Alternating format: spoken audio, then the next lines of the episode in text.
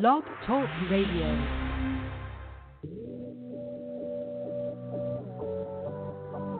Ignite your life with passion and purpose. Your health, your wealth, your happiness. Make it good. This is Modern Love with Dr. Brenda Wade.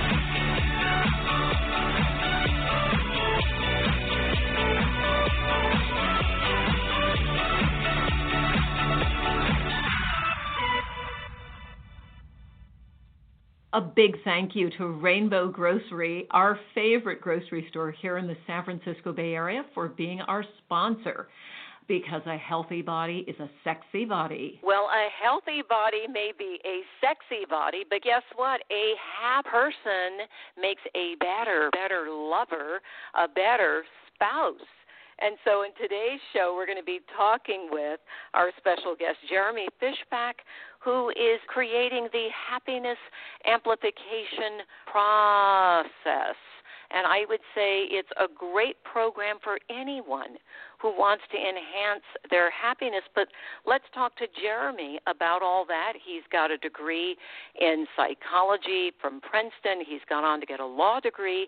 And Jeremy, program. Very nice to be here. Grateful Oh, for the opportunity. We're so happy to have you. Now, the coming out of, you know, heavy intellectual study at Ivy League schools, what got you interested in Venus? That seems almost an oxymoron. And I hate to say it, even psychology doesn't talk a lot about happiness. Question. Um, personal. Uh, over the last year, I would say, um, found that people in my life, including myself, who who weren't happy, uh, who seemed to have things that we associate with happiness, but still um, uh, may not have identified themselves as being unhappy, but had families and were still missing some. A number of unrelated conversations about happiness. I had a, a series of interesting conversations with my father about sure of happiness, about instead of happiness arising from thing uh, was really a series of small every day. Um, had conversations with people about looking around how, how certain people seemed very good at providing happiness, making Mhm. other people happy, and and candid both seemed not as good at it. So it seemed like there were some made them um, And, and what is missing, Jeremy? When you say, gee, I noticed I wasn't happy. I talked to other people, they weren't happy, but then there are those people who were. So, what is the defining characteristic that makes the difference? what was it that made you I- unhappy, for example?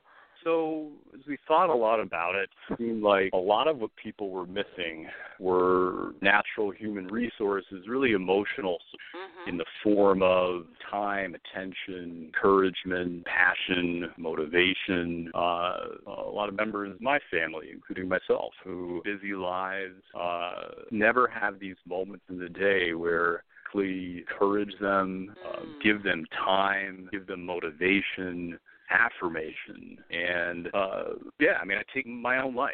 We're pretty busy uh and a lot of satisfaction in what i do. I have friends family too but but in the course of any given day um most or at least many of my interactions with other people are are you know some are negative a lot of them are neutral few are conditionally positive. Where somebody is looking at me in the face or over the phone and saying something or affirming, empowering, motivating, and Huh. you know the nature of a lot of people's work is It's the a lot of nature time. of the workplace, but it's also something about our, you know, American culture is unique, and I'm sure you know that. Having traveled extensively in this wide, wide world, I'm always struck when I'm in other cultures. If I'm in South America or Central America or Mexico, in any of the countries south of the border, I notice spend more time family doing necessarily anything special. It's not like gathering for a holiday or gathering because it's a special occasion. They're just hanging out, hanging along the beach, and the whole family beach, little kids, teenage kids, mom and dad, grandma, grandpa, uncles and aunts, everybody's together. And then I'll go to Europe and people are sitting down having a three hour whereas here we turn those tables over and the waiters are glaring at you if you're not going to rise and fly more money. So there is something essential kind of emotional support. And you're saying, hey, Exactly. And I think you put your finger on one of the key natural human resources that we don't think about a lot, which is time.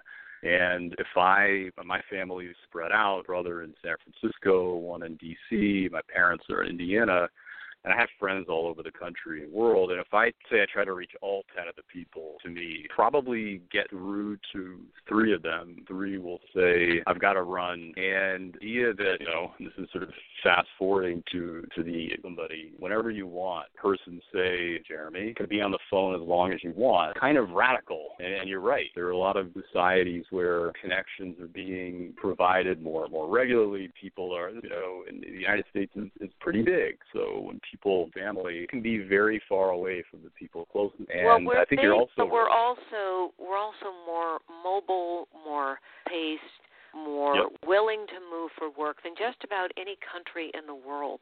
And let me just let me say something here that's really important to the emotions and positive social over and over and over increase health, mental health, emotional health uh, so I think most of you remember the study that was done on Japanese American families showing that people were healthier and everyone said, "Oh, it must be the diet." Well, they analyzed the diet. Guess what? It wasn't. Turned out to be families came diluted. Number of heart attacks and all the things that plague other Americans. Families study was replicated again with families that had immigrated here call and just say, "Hey, how are you? I made some, you know, whatever lasagna here. I brought you some." People, even though they weren't necessarily eating a healthy diet, because there was yes. emotional support. The last thing I want to say, the latest research shows in America alone than there were in 1980. Fundamental shift in our society and culture, and it's not necessarily healthy. Why you're focusing in on this positive interaction. There's a ton of research on it, and you call this compassionate listening. What is that? Yeah, well, to address a point you you made a, a minute ago, clear this up. We agree with you. We we think uh, positive human connection, positive social connection is key to happiness. Whether you're you're forging these connections at work, at home, uh, and and you're also right. Go your last point that uh, loneliness alone uh, affects 80 million Americans feel they have nobody to to confide in. That number is probably rising. Dia passionate listening, really just to to what we're uh, our project is there are millions of Americans who getting the emotional support they need, whose human needs for comfort, encouragement, passion being met time. There are millions of Americans, we haven't talked about this yet, who have the natural human resources, the time, passion, comfort, support, encouragement to provide this emotional support. Now, what is compassionate and, listening? Because I want people to understand yeah, it really just means somebody who has the time and compassion to give you emotional support. So if if Brenda calls somebody in a time of need and they listen to you and passionate sounds simple, that's what we have in mind and it's kind of crazy that that resource or that service could be, you know, scarce, but it is. All we're we're thinking about is somebody like my mom who providing my two brothers and me with natural human resources, time, mm-hmm. attention, encouragement, motivation for 20 years. When we left college, been busy for the last 15 years, but she's had a lot of time on her hands. She's had a lot of passion in her heart. She's had all these other associated resources, comfort and support and encouragement, motivation. Now, is that how the Happiness Amplification Project got started? Do you recognize that your mom was able and that other people don't have it. Yeah, other people and, don't and have your mom. How did you get even, started with this? So, question. I mean, it did start with looking around at my family, and I looked at brothers and father who great lives, but also have for emotional support families, and um, yeah, it just seemed like there were connections that be made that weren't being made, and so started when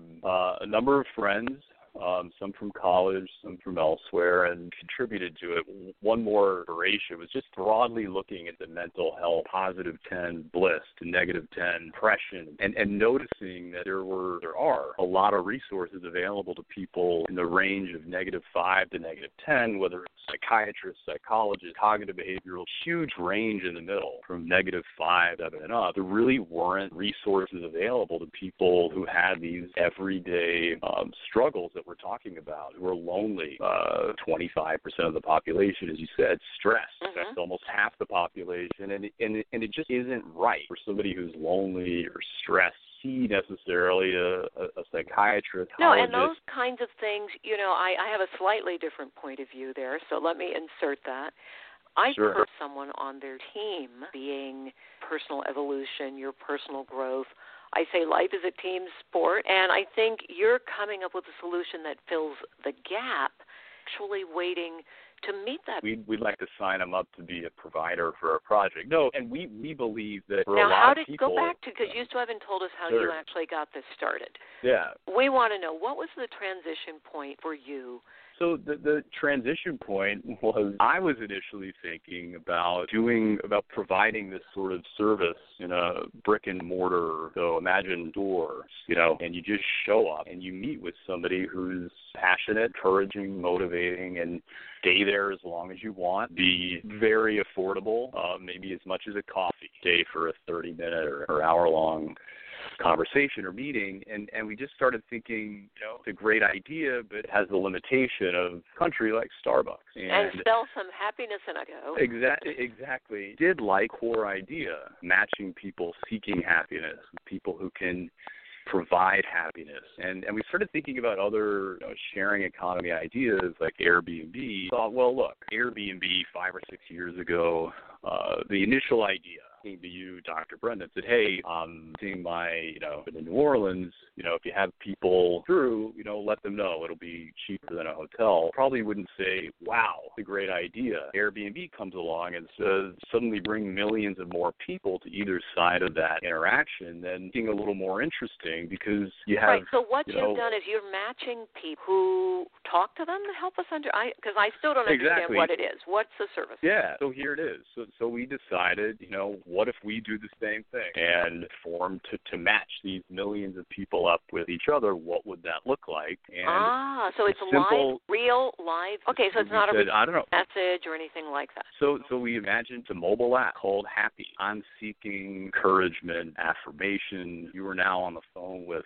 provider. That person could be So this is kind of like in the Tinder, who aren't necessarily looking for a date or sex, but they're looking for. compare it. We, would compare it to Uber. You know, instead of uh, ordering a ride somewhere, you know, you're a passionate listener. And I was think joking. What, yeah, yeah. There are, you know, it, it's an interesting point because I think that there are can go now to buy whatever needs um, Tinder and, and all the accompanying apps satisfy, but know, I order my lunch to me, car arrives at the. yeah, and, and, so and when I'm on the way home the next, from work, This is the next that point, generation, which is that we're starting to look at emotional needs and how they can be met.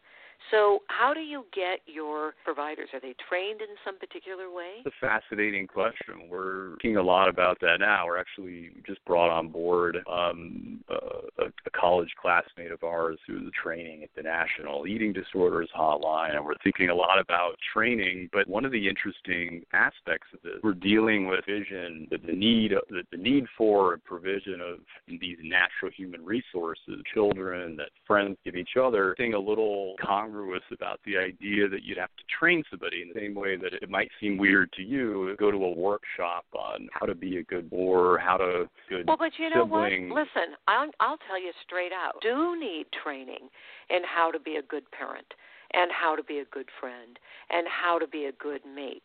Information, exposure, education and training. So I'm all about learning how to do it better. I, I run seminars every single week on how to make your relationships better. It's unfortunately in the modern world different was just the last generation. Completely agree with you. And and I was I was getting to to that we're we have found we're actually called they've gone extremely well finding that guidelines really do help. So we we've put together putting together a very simple set of guidelines that we somebody essentially off the street and with few a few guidelines can do this very well. We're actually a lot of these calls now and um, you know piloting this um, that we're getting better at it and we're a lot more sensitive to some of these time and compassion, better at listening, which is really giving somebody your time. We're getting better at compassion, where we're learning how to give somebody compassion and, and to to identify just in in the stories they tell. So, what uh, kinds of calls do you get? Good, good question. So, I'll give you a call from uh, student in Bulgaria uh, who has anxiety um, about you know things in life, and there to seek help from anyone, family, friends. Uh, we've gotten calls from um, a, a divorced woman in uh, in the Pacific Northwest who's living you know below the poverty line and is struggling to make ends meet. Uh, we've gotten calls from retirees in Utah who have time, plenty of money, are just searching for meaning in, in life. It's about we've gotten calls from a lot of mental health professionals. Spend so much of their time in mode that they're having a hard time switching into I need help mode. Mm-hmm. Um, mm-hmm. And some of the funniest 10 calls, I would say, were from my dad. I was home visiting Ah, my so your parents father's recently, getting in and, on the on the action. and- what and, was he almost pretending? every- yeah, well, uh, he wasn't pretending at all. Every day he came home from work, and he's he's a physicist. He's in his mid 70s, and he's still working working very hard. And he has a 15 minute ride home where he started to say that you know button on the way home from work, and just huh. the stuff that happened in the day. Just just who can share frustration, um, the frustrations of the day. He lost Yeah, now what are you hoping Uh, more than anything when somebody calls, whether it's Bulgaria, the Pacific Northwest, your dad with the frustrations of the day? What are you hoping they will from the happiness amplification?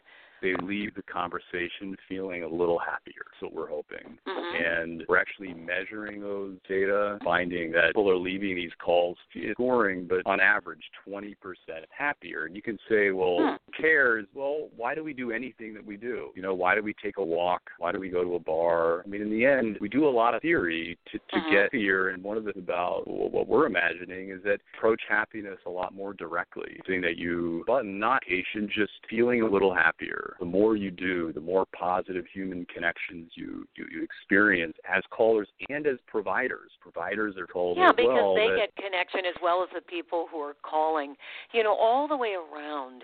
I think you're onto something here, Jeremy, because certainly we know that loneliness is actually correlated with heart attacks, correlated with high blood pressure, obesity, it's correlated with all sorts of health issues and not just mental and emotional health. So you're inserting something there between people and those very, very dramatic ill effects of loneliness. You're, now, how you're would absolutely someone right. how would someone to get on a happiness call? So right now they can go to Happiness Amplification Project, rolls off the tongue dot org. Happiness right. So Amplification just spell out Project those words, happiness amplification project, Project dot com. dot org. Dot org. dot org. And there's I a and there's a corrected. button. Just there's a button. There's several buttons that say Mhm. schedule a call to indicate any Now, time what does it cost to get Um, a call? Cost to have zero- somebody hang with you zero for a while dollars. make you feel better. Zero dollars. What? Right now, right now zero, and we think that down the road, who we think are going to want to be and can be mm-hmm. effective providers, that, that even as this scales up, be extremely affordable. As I said, as much as all, and now it's even even more affordable. So Good. Well, yeah, zero is a great price. So everyone who wants to experience a happiness Yeah. call, I would say jump now while the offer is good. I'm going Yeah. to uh, jump on there myself and chat you guys up and and see what your happiness calls feel like. And, and we're going to encourage recruit you as everyone. a provider. definitely want to encourage all of our modern love listeners to remember that whatever you need to do to feel supported tributes to you if you're single being somebody who's more if you're in a relationship you're more mateable if you're not a nervous wreck who's depressed and all those other things that we know from love well jeremy fischbach thank you very much for sharing your story and how you created the Happiness Amplification Project.org, and it's free right now, everybody. And Jeremy, anything you want to leave us with before you sign off? I just want to thank you for giving us the opportunity, and we'll keep you turns into a mobile app, and uh, we're grateful. Good. Well, gratefulness is one of the things that also creates happiness. So stay right there in the grateful zone, everyone. And while right. we're being grateful, I thank you again, Jeremy Fischbach, for sharing your project with us. And I also want to thank our wonderful producers. Mr. LeGrand Green, our producer, Cliff Dunning, our associate producer, and all of you, our wonderful modern love. Stay with us. We have so much more modern love coming at you. And be happy while you're at it, everybody.